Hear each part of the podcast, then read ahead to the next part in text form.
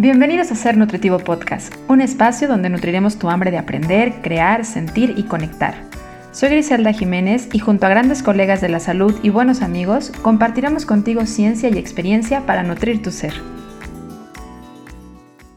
Hola a todos, especialmente aquellos que se han sentido alguna vez incómodos del intestino, inflamados, gasientos, estreñidos y a veces con diarrea y no entienden qué es lo que pasa, pero los hace sentir incómodos y mal. Hoy vamos a platicar en este episodio sobre síndrome de intestino irritable. Este episodio no es un episodio convencional como los has escuchado en los últimos episodios de la temporada 3 de Ser Nutritivo Podcast. Es un episodio basado en un en vivo que tuvimos en nuestras redes sociales, las cuales no dejo pasar la oportunidad de invitarte para estar en contacto más seguido y no solamente los jueves, sobre todo en este fin de temporada de la temporada 3 de Ser Nutritivo Podcast que está por acercarse. Como te comentaba, vamos a platicar sobre síndrome de intestino irritable, uno de los síndromes más frecuentes, sobre todo en mujeres, muy asociados a cuestiones emocionales y que también están relacionados con los alimentos que consumimos y que mucho de la terapia que necesitamos tener e intervención que necesitamos está basada en la alimentación y en el apoyo psicológico. Hoy te platico en este formato de episodio y espero lo disfrutes mucho sobre el síndrome de intestino irritable. Nos escuchamos la siguiente semana para terminar nuestra temporada 3 de Ser Nutritivo Podcast juntos. Un síndrome. Y algo importante aclarar de esto es que el síndrome de intestino irritable no es en sí una enfermedad, sino que es un síndrome. O sea, ¿qué es esto? Es un conjunto de síntomas que puede estar experimentando una persona y que se vive de diferente manera en cada individuo, por lo cual Muchas veces, como no es una falla a nivel orgánica localizada y no se puede diagnosticar como una enfermedad, sino como un síndrome, durante mucho tiempo, sobre todo cuando había mucho desconocimiento y falta de profundidad en encontrar las diferentes causas que lo pueden generar, porque esto es otra cosa, es una condición, un síndrome multicausal, entonces no hay una sola razón que lo genera. Y esto hace que muchas personas cuando acuden al gastroenterólogo o acuden con un médico y expresan los síntomas que tienen y además la, la, manera crónica que pueden llegar a presentarlo, pues simplemente se van sin un diagnóstico o con el diagnóstico de síndrome de intestino irritable, pero no con un tratamiento que les permita tratar sus síntomas y disminuirlos en gran escala. Y es que muchas veces sí, se dan medicamentos para los síntomas, pero no se aborda desde un estilo de vida y esto es algo muy importante a considerar. A la hora en la que hablemos de las causas, y lo comentaba hace un momento, al ser multicausal, eh, pues se debe de abordar también desde diferentes ángulos, no solamente desde el lado eh, farmacológico, no solamente desde el lado de la alimentación, sino de todo lo que engloba un estilo de vida, porque se debe de abordar desde la actividad física, el descanso, el sueño, el cuidado de la microbiota, el tipo, por supuesto, de alimentos, la forma en la que nos relacionamos. De hecho, hay algo muy interesante también dentro del abordaje, que es la parte de la terapia cognitiva conductual. Y justo eso vamos a platicar. Si tú te has identificado que eh, durante mucho tiempo has presentado, a lo mejor en los últimos seis años de manera ocasional, pero presentas mucha inflamación después de comer, presentas periodos de estreñimiento y también en ocasiones periodos de diarrea o hay un predominio a una de estas dos en tus evacuaciones, pero se acompaña mucho con una sensación incompleta de evacuar, con una incomodidad intestinal, en algunos casos con producción de gases, bueno, pues es muy probable que lo que estés viviendo es un síndrome intestino irritable y lo que sí te debo de decir es que esto no es una enfermedad, sino que es un síndrome y se debe de tratar para controlarlo y que la persona tenga un buen estilo de vida.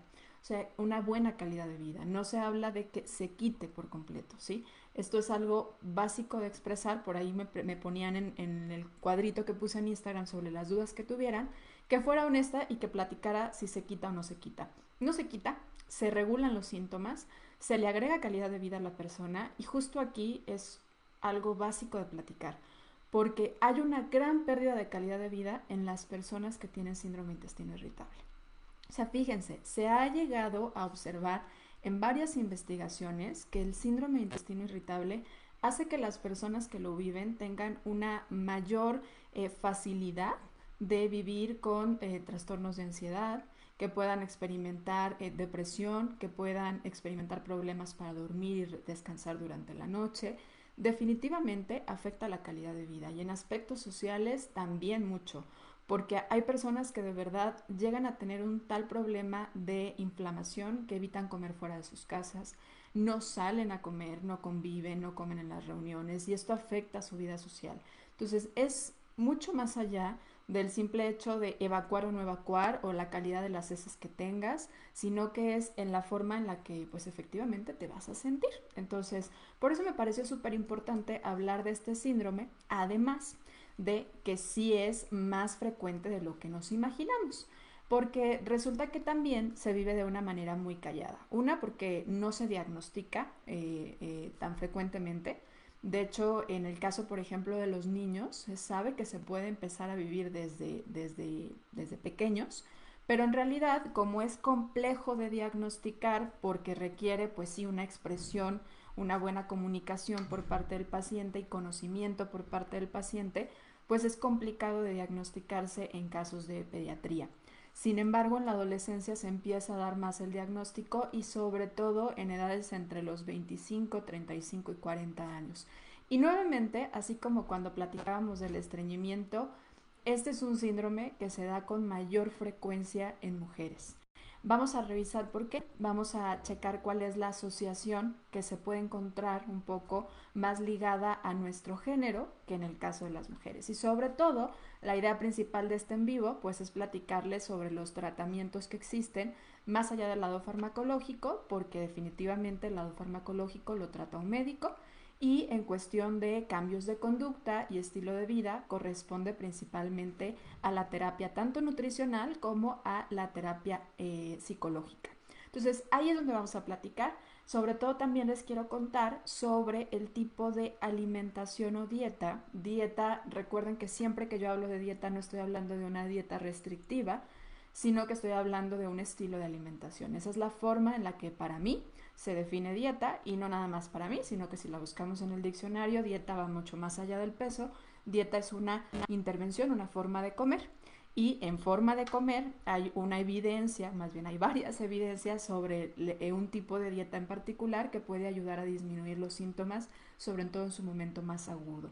Así que si tú estás experimentando en este momento mucha inflamación, terminas de comer, te sientes incómoda, notas un patrón alterado de tu evacuación, te sientes que eh, al final del día tienes que quitarte, desabrocharte el, el, botón de tu pantalón porque no te queda cómodo, bueno, es muy probable que estés teniendo o experimentando este síndrome y que tal vez o no esté diagnosticado o esté diagnosticado y no esté tratado o nada más esté tratado desde el lado farmacológico. Así que, bueno, el tema de manera personal me parece muy interesante, un tanto extenso, voy a intentar simplificarlo para hacerlo cómodo y al final también, a la hora de hablarles de, sobre el tipo de alimentación, les contaré em, como cuáles son los alimentos que hay que evitar en estos momentos en el que se agudiza la inflamación como tal. ¿Sale? Entonces, lo primero, primero para mí es clave que comprendamos que no es una enfermedad, que comprendamos que es un síndrome, que se conjunta de muchos, de muchos síntomas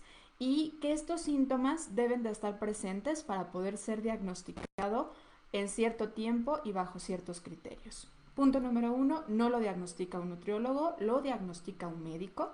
Esto es básico de expresar. Los nutriólogos no diagnosticamos patologías, diagnosticamos condiciones de nutrición y tratamos de manera nutricional algunas condiciones de patologías o algunos cuadros y síndromes como este, ¿sale?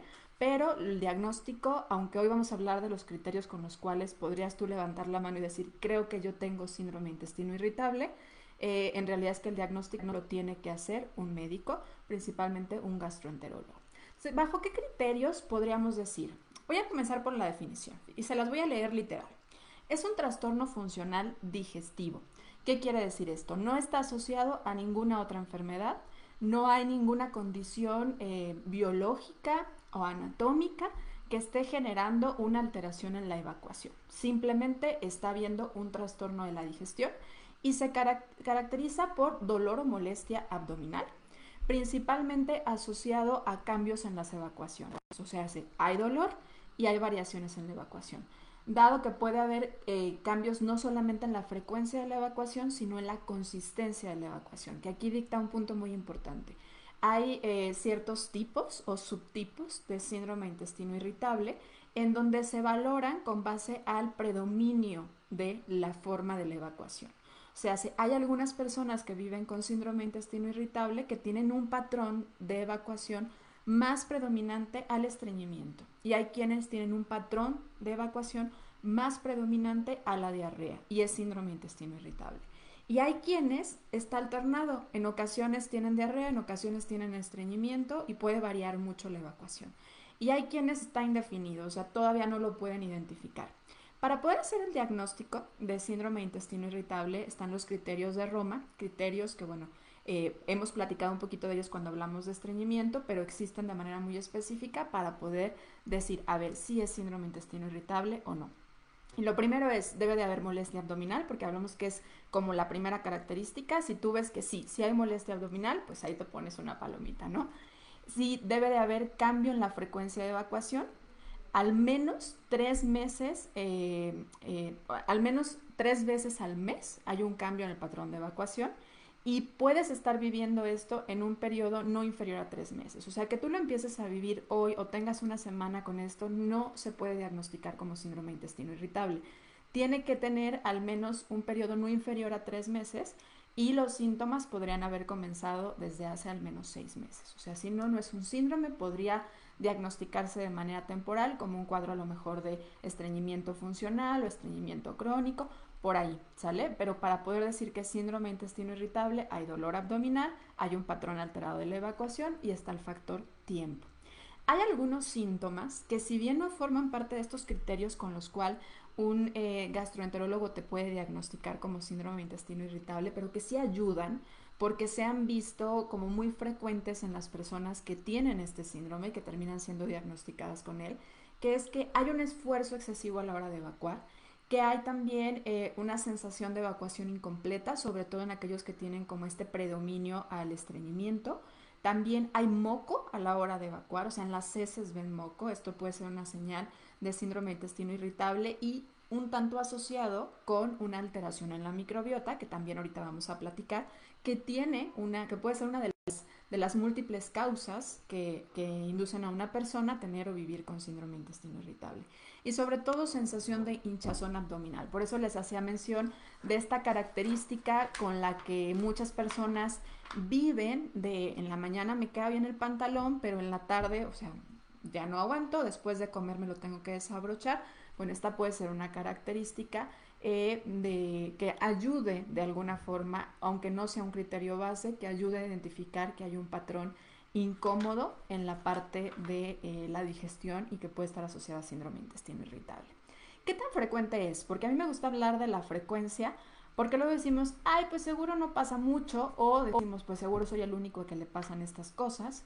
Y bueno, pues lo primero es decir, eh, hay una oscilación, una buena variante entre, entre lo que dicen las estadísticas, porque obviamente depende de varias cosas, o sea, depende de la población que se esté estudiando, depende del género, depende de la zona geográfica donde se esté estudiando. Se ha visto que estas, estos tres criterios pueden alterar las estadísticas de, prevalencia o de presencia de, este síndrome, pero sí a nivel mundial entre el 5 y el 15. Fíjense nada más, en países occidentales, en el área donde la mayoría de nosotros vivimos, eh, bueno, la mayoría porque sé que los que principalmente siguen esta cuenta viven en México, viven en Estados Unidos, son de 10 a 18%.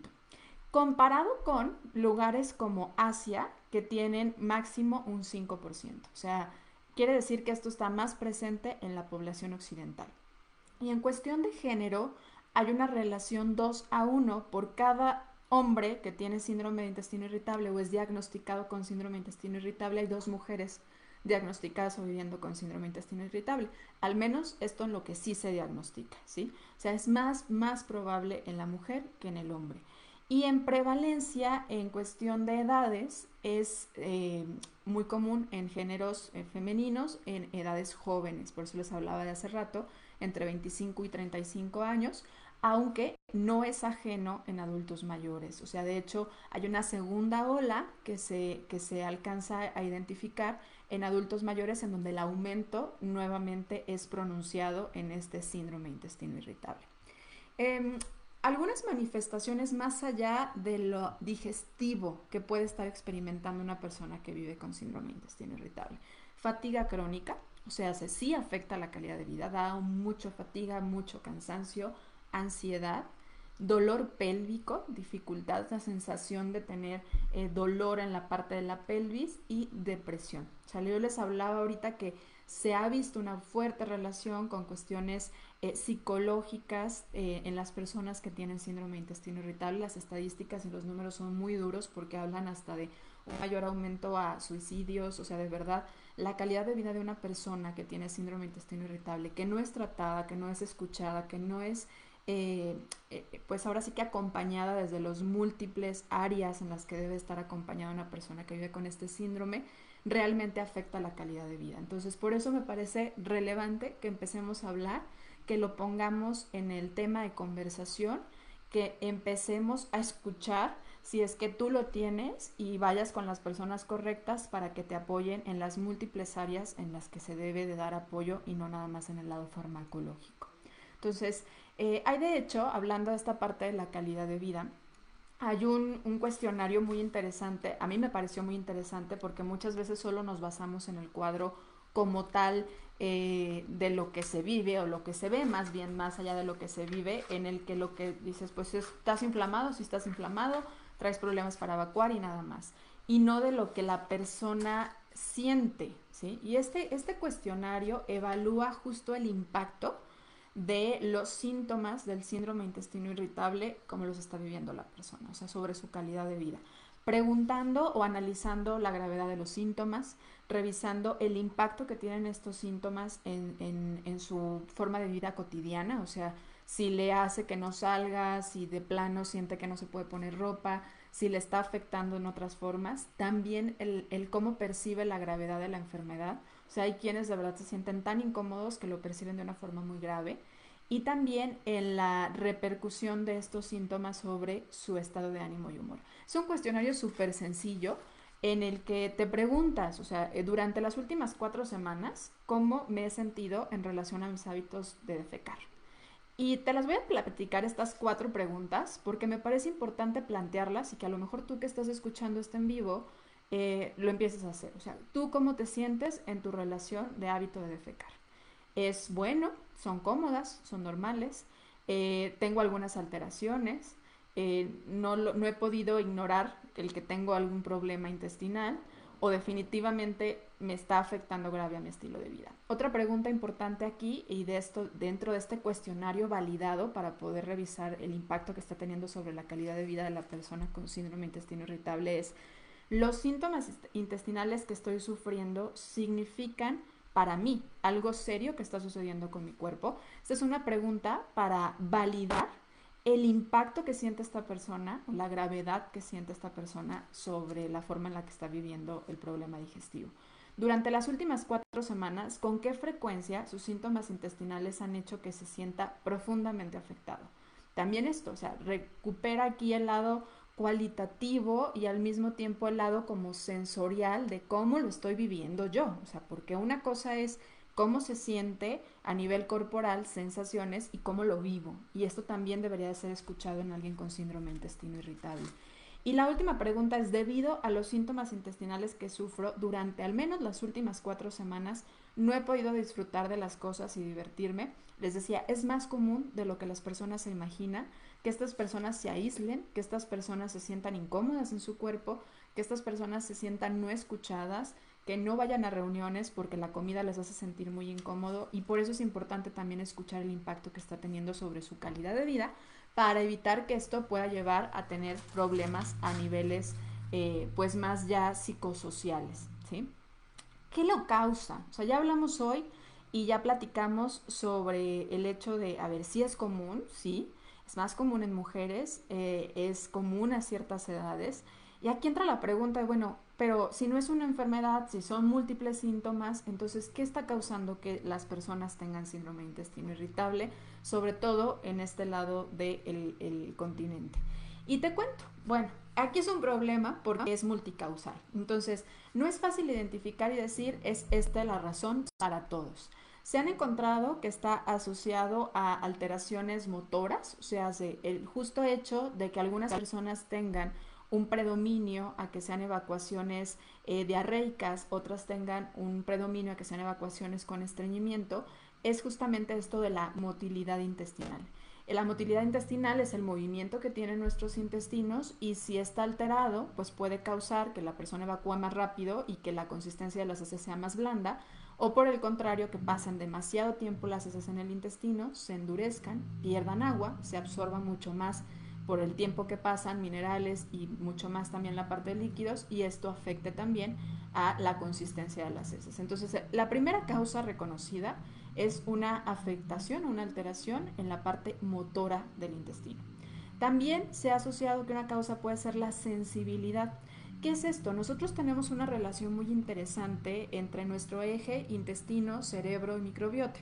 O sea, esto está ligado, está pegado, trabajando a la par. Entonces, hay algunas personas que se puede observar, mm, digamos, más bien, pues pensar que tengan alguna eh, como más aferente eh, eh, esta respuesta del sistema, del sistema nervioso y que esto también pueda llegar a causar las alteraciones como defecación más rápida o detección sobre todo de más inflamación. La inflamación a nivel intestinal es una microinflamación. En el síndrome de intestino irritable son microinflamación, no crean que es una inflamación fuerte, pero es presente a pequeñas cantidades. Y hay personas que aumenta su sensibilidad y pueden experimentarla, sentirla y dolerles. Esto es una de las causas de las cuales se habla como parte de la fisiopatología del síndrome de intestino irritable. También dentro de esta alteración sensorial motora está la parte de la distensión y, la producción de gases que eh, por supuesto que esta se da mucho más en las personas que tienen estreñimiento. ¿Por qué? Por la fermentación que puede estar ocurriendo de esos desechos a nivel intestinal. ¿Quién fermenta eh, los desechos? ¿Quién fermenta el resto de alimentos que no fueron absorbidos? Nuestra microbiota. Y entonces si pasa mucho tiempo puede empezar a haber una mayor fermentación y de verdad causar una producción de gases muy incómoda, que es justo esto, al después de comer se produce o se experimenta una mayor sensación de gas y de distensión. También hablando de este eje intestino-cerebro-microbiota, sobre todo el eje intestino-cerebro, algo que se ha visto que puede ser una de las causas del síndrome intestino irritable es el hecho de que pueda haber una alteración en los neurotransmisores. Se ha observado, y esto sí, tal cual en investigación científica, se ha medido la cantidad, concentración de neurotransmisores. ¿Qué es esto de los neurotransmisores por si alguien no lo conoce? Son como los mensajitos que viajan en nuestro cuerpo. O sea, literal es el mensaje. Así como cuando tú mandas un mensaje que le llegue la indicación a otra persona, la forma de mandar el contenido es justamente el neurotransmisor y existen como ciertos códigos que le dicen al cuerpo haz esto o haz el otro, ¿sí? Entonces son estos mensajes con los cuales se les indica al sistema nervioso lo que tiene que hacer son los neurotransmisores y se han visto que pueden estar alterados en concentraciones en las personas que tienen síndrome de intestino irritable, sobre todo concentraciones alteradas de GABA, de serotonina, de óxido nítrico, de colecistoquinina, que son los neurotransmisores que más asociados se han visto con eh, la fisiopatología o la condición del síndrome de intestino irritable. Hay patrones también o causas, porque recuerden que esto es multicausal y es lo que lo hace interesante, complejo de diagnosticar y al mismo tiempo, sobre todo, complejo de tratar. Porque hay que abarcar todo esto, ¿sí? Revisar, a ver, ¿es un problema más de motilidad? ¿Es un problema más de eh, eh, hábitos de alimentación? ¿O es un problema de la forma en la que la persona tiene una relación psicosocial? Eh, alteraciones en el sueño, o sea, las personas, de hecho, algo que se observa es que quienes tienen síndrome intestino irritable también tienen una prevalencia mayor a problemas para dormir, lo que les decía, no descansar, despertar, sentir que no descansan. Y también se ha observado en investigaciones a largo tiempo y se ha llegado a, reconocer que muchas de las personas que tienen síndrome intestino irritable tuvieron un abuso físico o sexual durante su infancia. Y esto, bueno, pues los que se dedican a la parte de la psicología lo relacionan al hecho de querer contener, sobre todo con mayor eh, pues predominio a el síndrome intestino irritable con estreñimiento. No es en todos los casos, no hay que generalizarlo, las causas son multifactoriales y debe de buscarse cuál es la causa de cada persona, ¿sale? Otra de las posibles causas es eh, una alteración en la microbiota intestinal. Interrumpo unos minutos de este episodio porque me entró una duda. ¿Ya me sigues en redes sociales? ¿Ya sigues a Ser Nutritivo Podcast en Instagram y en Facebook? Recuerda encontrarnos como Ser Nutritivo Podcast o bien a mí, la voz de Ser Nutritivo Podcast, como Nutrióloga Gris en Instagram y en Facebook como Body Santé. Nos estamos viendo por allá para saber más de nosotros, no nada más los jueves, sino toda la semana.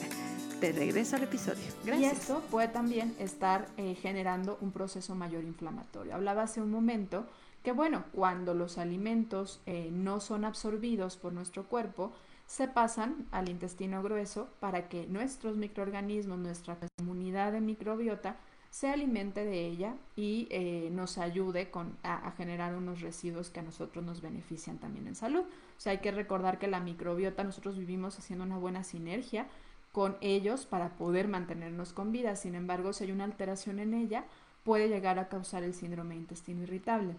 Entonces, eh, tanto el hecho de, fíjense, en la parte de investigaciones, este tema es súper interesante porque en, investigaciones que se han hecho de coprológicos para poder revisar qué tipo de bacterias hay en las heces de personas que viven con síndrome de intestino irritable, se ha visto que comparado con las evacuaciones de las personas que no viven con síndrome de intestino irritable, hay una baja concentración de lactobacilos y de bifidobacterias. ¿Qué quiere decir esto? Entonces, eh, esto dio parteaguas a pensar que la suplementación, que más bien el incluir probióticos puede ayudar sobre todo en estas dos, pero no está visto con todos los tipos de cepas de lactobacillus y bifidobacterias. Entonces, ahorita que hablemos de tratamiento, les voy a platicar cuáles son las que tienen más impacto, pero sí hay una relación, o sí se puede ver en varias personas, una relación con una alteración en su microbiota con eh, el síndrome de intestino irritable. También hay otras personas que de hecho tienen un sobrecrecimiento, o sea, puede ver quienes tengan deficiencia de microbiota y quienes vivan con síndrome de intestino irritable y estén teniendo un sobrecrecimiento de eh, bacteriano en el intestino. Entonces, por eso no todos los síndromes de intestino irritable se tratan igual. Y el ver un en vivo, leer un artículo científico, aventarte a un libro de divulgación sobre síndrome intestino irritable y patologías, no te hace experto para poder tratar el síndrome de intestino irritable, porque requiere de mucha, eh, eh, sobre todo conocimiento del cuadro que vive el paciente. Y aquí detectar y poder detectar si es una deficiencia de estos microorganismos o un sobrecrecimiento de estos microorganismos, porque por eso hay quienes empeoran a la hora de dar simplemente eh, prebiótico, porque los microorganismos se reproducen aún más y esto puede causar que los síntomas se aumenten.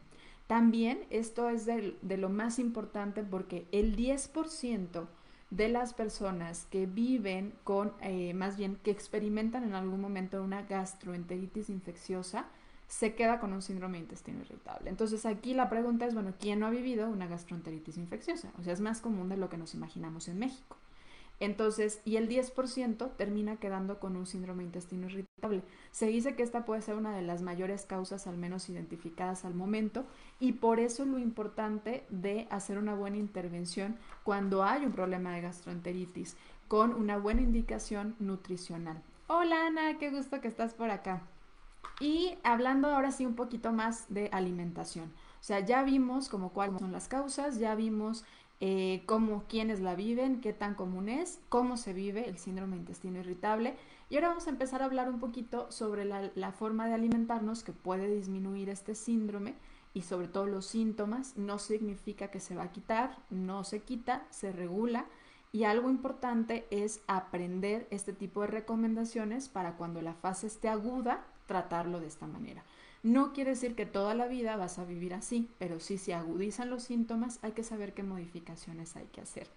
Y en el lado de la alimentación, fíjense, el 60% de los pacientes con síndrome intestino irritable expresan una sensación de eh, que los síntomas se aumentan cuando después de que comen. Entonces, sí, los alimentos pueden ser un detonante.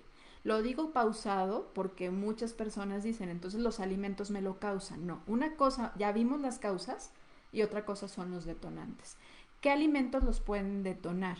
Eh, sobre todo los que más identificados se tienen, y de ahí la importancia de que la persona, dentro de las intervenciones dietéticas y el acompañamiento de un profesional, haga su propio diario de síntomas y alimentos para poder reconocer lo que le pasa a él. Pero de manera general, los más identificados son los lácteos, y saben que yo no soy eh, archienemiga de los lácteos para nada, pero sí estos son los que están más identificados, entonces no me dejo llevar por lo que se dice comúnmente, los lácteos para muchas personas pueden ser un detonador, sobre todo en una condición en la que esté como más intensa. Los alimentos ricos en fructosa, ahorita voy a platicarles por qué, porque justo de aquí surge mucho la intervención o el tipo de esquema de alimentación que más se recomienda cuando las personas están en una fase aguda de síndrome de intestino irritable y de sus síntomas los derivados del trigo y también igual me declaro no ser archienemiga del trigo para nada y el gluten no generalizo yo que ningún alimento es el malo del cuento, ¿sí? Sin embargo, la evidencia remarca que, bueno, estos pueden ser un detonador de los síntomas en fases agudas para las personas que tienen síndrome de intestino irritable. Y la cafeína, también por la permeabilidad que tiene esta molécula, eh, puede llegar a causar irritación en el sistema nervioso central y ya hablamos que este sistema nervioso con su relación intestino, eh, microbiota y cerebro puede generar una alteración tanto en los neurotransmisores como en los receptores y esto afectar la motilidad y la sensación además aumentarla en la zona del intestino. A nivel dietético, lo primero, lo primero que necesitan hacer una persona que se identifica o que al revisar esta información dice, creo que yo tengo síndrome de intestino irritable o alguien que le han dicho tiene síndrome de intestino irritable y que no le han dado más allá que medicamentos para disminuir los gases, para mejorar la motilidad y nada más. Lo primero es hacer un diario de síntomas y alimentos. O sea, se necesita conocer el paciente a sí mismo porque ningún síndrome intestino irritable se vive igual. Entonces, hazte una tablita, ten eh, una, agenda, una libreta en donde registras lo que comes y si es que generan algún síntoma, sobre todo asociados a este esquema, ¿no? Si tú te das cuenta que, bueno, cuando comes esto no puedes dormir igual, o que cuando comes esto automáticamente terminas de comer y te sientes inflamado, pues esto te va a llevar a hacer modificaciones dietéticas que, vuelvo a decirlo, no es vivir así eternamente, no se trata de vivir en restricción, no es el camino de la nutrición nunca, pero sí del autoconocimiento. Y en el caso también dietético, eh, sobre todo en, en, las personas que tienen estreñimiento o un predominio a vivir el síndrome de intestino irritable con estreñimiento, se les puede recomendar la fibra suplementada, pero ojo, es súper importante, súper importante que sea paulatino. Eh, muchas personas cuando llegan a consulta con el nutriólogo tienen una ingesta, y esto lo sabemos, porque además es súper popular que empecemos por ahí, que divulgamos, es importante el consumo de fibra, entonces sube las frutas, sube las verduras, sube los cereales integrales, pero el aumento radical puede llegar a algunas personas a generar más platos, entonces debe de ser paulatino a la par de dar una, en el caso en el que se requiera, una eh, adecuación lograr una adecuación en la microbiota. O sea, nunca se sube de jalón a los 30 gramos de fibra que una persona debe consumir, sobre todo si viene comiendo muy poco o si experimenta una sensación de gases fuertes, ¿sale? Entonces debe de ser paulatino y no está, no es, no es generalizado. No toda persona que viva con síndrome intestino irritable necesita tomar suplementos de fibra. De hecho, los suplementos de fibra deberían dejarse como un recurso casi hasta el final. Lo más ideal es el que la persona coma variedad de alimentos. La variedad de las fibras nos van a ayudar a tener una más sana y diversidad en la microbiota. Entonces, el hecho de dar una fibra en suplemento, pues nos asegura que estás consumiendo un tipo de fibra y la cantidad total, la cantidad de gramos que se requieren, pero no la diversidad. Y recuerden que también se ha visto como una de las causas la baja eh, diversidad de algunas eh, bifidobacterias y lactobacilos. Entonces esto es importante porque puede llegar a acentuar también más los síntomas. Y en el caso del de, eh, el estilo de vida, lo que más se recomienda es el dar un tiempo, sobre todo quienes tengan predominancia de, de estreñimiento. Esta es una recomendación que sí hablamos cuando hablamos sobre el estreñimiento, dar un tiempo de evacuación. O sea, se es poner ahora sí que literal en la rutina matutina el ir y sentarte a evacuar, sobre todo en la mañana. Se ha visto que hay un mayor reflejo eh, gastroentérico en la parte eh, después de desayunar. Entonces, esto también aplica muy bien a los niños y a las personas que tengan como este hábito de desayunar, salir corriendo, desayunar en el coche, no sentarse a, intentar y muchas veces esto también afecta y genera más el aumento del estreñimiento. Entonces, esto es un punto en estilo de vida que funciona muy bien. Y la otra, la actividad física, el movimiento, la motilidad intestinal se ayuda muy bien con la actividad física. Y la regulación, de hecho, de los neurotransmisores, de los que también hablamos, ayuda a la actividad física. Y la microbiota se ha visto que se ve mejorada cuando hay actividad física. Entonces la actividad física hay que sacarla un poco del contexto de estereotipo, del mundo fit, de los músculos, de... O sea, realmente si supiéramos y fuéramos sensibles al beneficio real, profundo que tiene eh, la actividad física en, en la salud, más allá de la cantidad de horas, no el simple hecho de moverte, el ser humano está hecho para movernos, seríamos más conscientes si lo haríamos desde un lado más de autocuidado y no de rechazo al cuerpo intentándolo cambiar.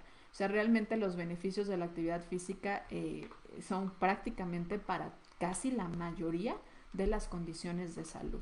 Entonces, otra de las terapias o de las intervenciones que más se sugieren o que más se han estudiado porque han estado como en el lente ha sido el lado de la terapia con la microbiota. Ya veíamos, platicábamos hace un ratito, que eh, sí se ha visto que hay una alteración en la microbiota, algunos disminuyen, para otras personas hay un sobrecrecimiento. Entonces, eh, los probióticos se han visto sobre todo más útiles como parte del tratamiento para personas quienes tienen, eh, más bien que la causa pudo ser originada por gastroenteritis infecciosa. Entonces, si la causa pudo ser esa, si recientemente o después de una gastroenteritis la persona empezó a tener estos síntomas de síndrome de intestino irritable, es donde más está justificado intervenir con una terapia eh, de suplementación o de inclusión de probióticos como tal. Y eh, el probiótico que más la cepa, porque acuérdense que además que hay tipos, hay variantes, variedades, como familias diferentes en el lado de la microbiota, de los microorganismos, la cepa que más se ha visto con impacto en la parte de eh, el dolor, sobre todo el dolor abdominal y la dificultad para evacuar, o sea, sobre todo en personas que tienen estreñimiento, es la bifidobacteria infantis 35624. Sí, ¿se acuerdan que de repente le voltean cuando van al súper y porque ahora los probióticos ya los encuentras hasta en el súper, ¿no? O compras en GNC o compras en Amazon y pues ves, ¿no? Tanta cantidad de, de, eh, de billones de microorganismos. Y ves una lista tremenda que luego ni le entendemos. Bueno, si tú tienes síndrome intestino irritable, lo más ideal y la que tiene más evidencia para tratarlo, sobre todo en estreñimiento y dolor abdominal, es la bifidobacteria, infantis 35624, ¿sale? Y ahí puedes buscarlo, así lo puedes leer. Y bueno, ¿cuáles son entonces las modificaciones dietéticas? Ahora sí vamos a hablar de la parte de la alimentación, literal, la parte de la nutrición. La, la dieta, recuerden, como forma de comer, ¿sí? Esa es la forma en la que yo utilizo la palabra dieta, más evaluada, estudiada, con mayor respaldo científico y aún hace falta, o sea, sí sigue siendo estudiada y se requiere seguir siendo estudiada en diferentes poblaciones, porque por ejemplo en niños no hay mucha evidencia, aunque sí en la parte clínica se utiliza, pero la que más es la dieta FODMAP. Les voy a platicar qué significa esta abreviación o de dónde surge el nombre de esta dieta. Es una dieta que particularmente tiene la característica de ser baja en fermentación, de aquí viene la F, ¿sí? Eh, en baja fermentación, por lo cual se restringen o se disminuyen los alimentos que proveen una buena cantidad de oligosacáridos, de ahí viene la O, disacáridos, monosacáridos y polioles. No se preocupen, sé que esto suena muy complicado, bueno, pues al final son hidratos de carbono, lo que la gente llama comúnmente eh, como carbohidratos o carbos, y estos hidratos de carbono, eh, cuando son de este tipo de, pueden llegar a ser más fermentables que otros. No todos los hidratos de carbono son tan altamente fermentables. ¿De qué depende que los hidratos de carbono sean menos o más fermentables? Ahora sí, que depende del grado de absorción. Cuando nosotros comemos un alimento, nosotros lo pasamos a nuestra boca, lo empezamos a digerir, fraccionar, ¿sí? A partículas chiquitas que son eh, los que van a poderse absorber en el intestino delgado, algunos desde nuestra boca, estómago, dependiendo de cuál estemos hablando, y estos van a hacer que los que pasen, pues se absorben y pasan a la célula. Los que no pasen van a terminar en el intestino. Y en el intestino, sobre todo, tenemos una alta comunidad de microorganismos que se encargan de fermentarlos y alimentarse de ellos, ¿sí?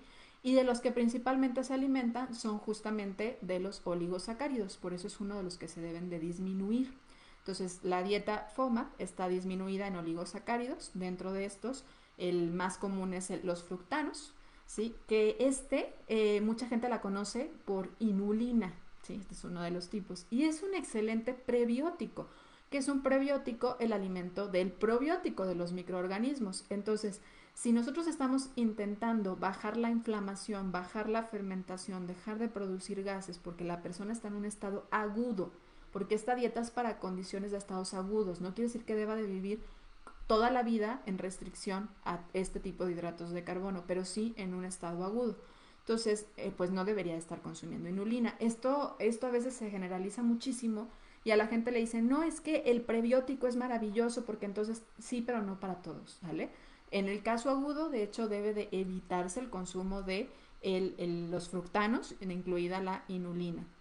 También, eh, bueno, esta, como les decía, no se puede, eh, no se absorbe, pasa entonces al intestino grueso y por eso es que los consumen estos microorganismos y generan fermentación. En alimentos, ¿en dónde están estos, eh, en dónde podemos encontrar altamente cantidades de fructanos elevados? El trigo y la cebolla, ¿sí? Entonces, bueno, en un estado agudo, el trigo y la cebolla pasarían a, un tipo de a los alimentos, en la tablita de alimentos en los que hay que evitar. No estoy en un estado agudo, los síntomas están controlados, los puedo consumir con moderación, lo observo, lo registro en mi tablita de monitoreo que debo estar haciendo de forma constante. Otro de los oligosacáridos que pueden causar eh, inflamación o fermentación son los galacto-oligosacáridos. Estos tampoco se absorben en el intestino delgado, es una mínima cantidad la que se absorbe, por lo tanto otra parte pasa al intestino grueso y también puede causar fermentación, por eso es que se recomienda quitarlos. ¿En dónde vienen? Vienen en la leche, vienen en los derivados de la leche, vienen en las leguminosas también, por eso muchas personas les inflaman, ¿sí? Eh, en, algunas semillas, no en todas, en algunas semillas y nueces. Y eh, bueno, estos hay que buscar también dentro de eh, los alimentos etiquetados que no vengan por ahí, ¿sale? Porque también lo pueden causar, a veces según tú no estás consumiéndolos y a veces ahí vienen. Y los disacáridos o monosacáridos, que son, que también pueden estar causando y que hay que quitarlos también en esta dieta FOMA, son la lactosa, por ejemplo, y la fructosa. En el caso de la fructosa, bueno, pues yo creo que es más común, es muy probable que hasta por nombre la asociemos, ¿no? La fructosa es un azúcar que principalmente vamos a encontrar en las frutas, no quiere decir que están prohibidas las frutas, ¿sí? Pero sí hay que buscar y revisar cuáles son las, frutas que más pueden causar los síntomas y disminuirlos a la hora de, eh, eh, en un periodo agudo de síntomas de síndrome de intestino irritable. No son todas, ¿sí? Pero también la fructosa se utiliza como un edulcorante muchos alimentos industrializados y más que en las frutas, en donde tenemos que prestar atención, es a evitarlo como edulcorante en los alimentos industrializados, ¿sí? También se utiliza y la encontramos muchas veces en las carnes marinadas o procesadas como el jamón, los embutidos. Entonces, por eso es importante que una persona que vive con síndrome intestino irritable y que está teniendo una fase aguda de sus síntomas, revise etiquetas, ¿sí? Y coma de una manera, pues ahora sí que muy cuidada o disminuida en estos alimentos de alta fermentación. También eh, se utiliza mucho la fructosa, es muy barata, súper barata. Entonces lo que hacen es que tiene un poder edulcorante mucho más alto que el azúcar, es más barata y pues lo utilizan también mucho en alimentos preparados como yogur y bebidas lácteas endulzadas. La lactosa, bueno, no se diga, ¿no? La lactosa eh, en panadería, en repostería, es altamente utilizado, pero ojo, a ver, no quiero caer en el, en, el sonar como la típica que a todo le echa la culpa al lácteo y a todo le echa la culpa al, al gluten. Son por periodos. En fases agudas hay que disminuirla, ¿sale? Y no quiere decir que esto es otro punto, porque también a la gente le dicen es que eh, tienes un problema de síndrome de intestino irritable te lo está causando que eres intolerante a la lactosa. No se sabe, no, no se sabe, pero sí se ha visto que disminuye porque disminuye la fermentación, sí que pueden disminuir los síntomas. Ahora, la mayoría de las personas que viven con síndrome intestino irritable tienen la misma eh, en, incidencia y prevalencia, es idéntica al resto de la comunidad. O sea, no es como que tengan un mayor porcentaje de intolerancia, ¿sale?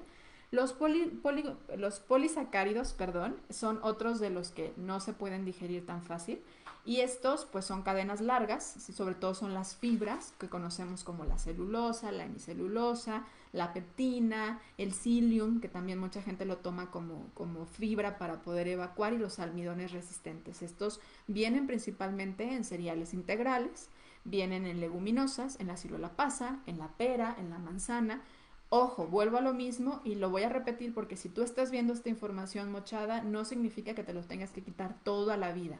En el momento agudo lo, lo, quitas, ¿sale? Los cereales integrales son mucho mejor calidad y la fibra es importante, pero pueden agudizar los síntomas de inflamación que vive una persona con síndrome de intestino irritable. Entonces, por eso es que durante la fase aguda se recomienda evitarlos, ¿sale? Y vamos a convertirlo un poco a alimentos porque estamos por terminar este en vivo. En el caso de existen tablas, muchas tablas de alimentos eh, que pueden ser más recomendados, moderados y disminuidos a la hora de tener un cuadro agudo de síndrome de intestino irritable y todos estos síntomas que hemos venido hablando. En el caso, por ejemplo, de las verduras, lo que se recomienda evitar en este momento, en el momento de mucha inflamación, es la col, el ajo, la cebolla, los garbanzos, las lentejas, las habas que son leguminosas, pero entran en este grupo por aquí, eh, la pasta de tomate, el puré de tomate, estos son como los que se recomiendan evitar, ¿sale? En el caso de las frutas, la manzana, el durazno, la cereza, los frutos secos, aquí entra la ciruela pasa que les hablaba hace ratito, los jugos de frutas, porque prácticamente es la fructosa, el mango, que es más altito en fructosa también, los duraznos, las peras, las, eh, la sandía también, porque pues tienen, no es que tengan más frutosa, pero sí son dulces, ¿sale? Y en el caso de los almidones, pues los cereales integrales de los que les decía y los pasteles también, ¿no? o sea, todas las harinas también, eso es como hay que cuidarlo. Las nueces, porque les decía que algunas nueces pueden acentuar los síntomas, no son todas, las semillas, la almendra, los pistaches, las avellanas y el cacahuate son los que hay que moderar o evitar cuando estamos en un cuadro agudo de síndrome de intestino irritable. Puntos básicos con los que no quiero que se me vaya este en vivo sin comentarles. síndrome de intestino irritable lo diagnostica un médico. El síndrome de intestino irritable se trata por el equipo multidisciplinario de salud. Una de las funciones que, o una de las intervenciones muy importantes para que la persona pueda tener una buena calidad de vida y sobre todo hablando de que se ve que tienen afectaciones en su calidad de vida y si, en la psiquiatría, muchas de estas personas que pueden vivir ansiedad, depresión, es la terapia cognitiva conductual, el uso de la meditación, el uso de las respiraciones con, eh, con enfoque y con concentración, ayudan a la persona a tratar o a disminuir y moderar los síntomas, porque mucho tiene que ver con la parte del sistema nervioso central, la inervación del nervio vago y el nervio simpático, que ya les platicaré quiero hacer un episodio del podcast porque es un temazo complejo de explicar, pero que bueno, mucho de esto, de la relación que tiene eje intestino-cerebro-microbiota, pues está asociado también con el sistema nervioso central y se requiere profundizar un poquito más en el tema del nervio vago y la parte del, parasimpático y simpático. Entonces, eh, otra de las cosas es la intervención dietética si bien no lo cura, porque no se cura, regula y da una alta calidad de vida o promueve la calidad de vida de la persona que vive con síndrome de intestino irritable. Un ambiente tranquilo favorece a que la persona disminuya sus síntomas y sobre todo, hago mucho énfasis ahorita que hablé de la alimentación, no se trata de vivir restringido, este tipo de dieta, alimentación, es para moderar los síntomas, sobre todo de la inflamación causada por la fermentación. Y no quiere decir que todo el tiempo va a vivir así. Si se acompaña de un profesional que lo guía, que le da una buena intervención en el lado de probióticos si se requiere, inclusión en el momento oportuno cuando los síntomas estén moderados, la microbiota esté más recuperada, inclusión de más fibra, más efecto prebiótico y, e ir haciendo las modificaciones necesarias para el individuo en su momento y con base a los síntomas y la intensidad que esté viviendo. Escuchar al paciente, a la persona, a la persona que tú tengas al lado, a tu familia, a tu compañero de vida, tu compañero de trabajo que vive con síndrome intestino irritable y dejarlo atachar como loco porque se siente inflamado, incómodo, porque siente literal que, que le cambia su cuerpo de la noche a la mañana, que no le queda la ropa, escucharlo, atenderlo, apoyarlo y sobre todo llevarlo y canalizarlo con un equipo de profesionales que les ayude a tratar este síntoma es importante. Evitar si hay pues aguántate, pues así es siempre, sí, y la persona realmente lo vive desde un lado a veces muy complejo y que merma mucho su calidad de vida. Entonces, por eso para mí era súper importante hablar de este tema, porque muchas personas, sobre todo mujeres, muchas personas en el mundo occidental lo viven y eh, muchas no son diagnosticadas, así que es muy probable que las estadísticas de las cuales hoy estamos hablando estén con algo de sesgos, ¿sí? Porque no se diagnostica. Lamentablemente antes a muchas personas, muchas personas que vivían con estos síntomas, pues se les trataba solo el síntoma del estreñimiento de la diarrea como si fuera un problema crónico, pero no viendo que tienen eh, causas diferentes a las que a veces tiene la diarrea o el estreñimiento. Entonces, verlo como un síndrome completo, tratar todos los síntomas lo más que se puedan y no siempre es a partir de fármacos. Hay fármacos con mucha evidencia, sí, sí lo, los hay, puede ayudarle a la persona a dar calidad de vida, pero eh, sí es importante una intervención multidisciplinaria y eso lo quería acentuar yo, en donde de hecho también entra el acompañamiento psicológico.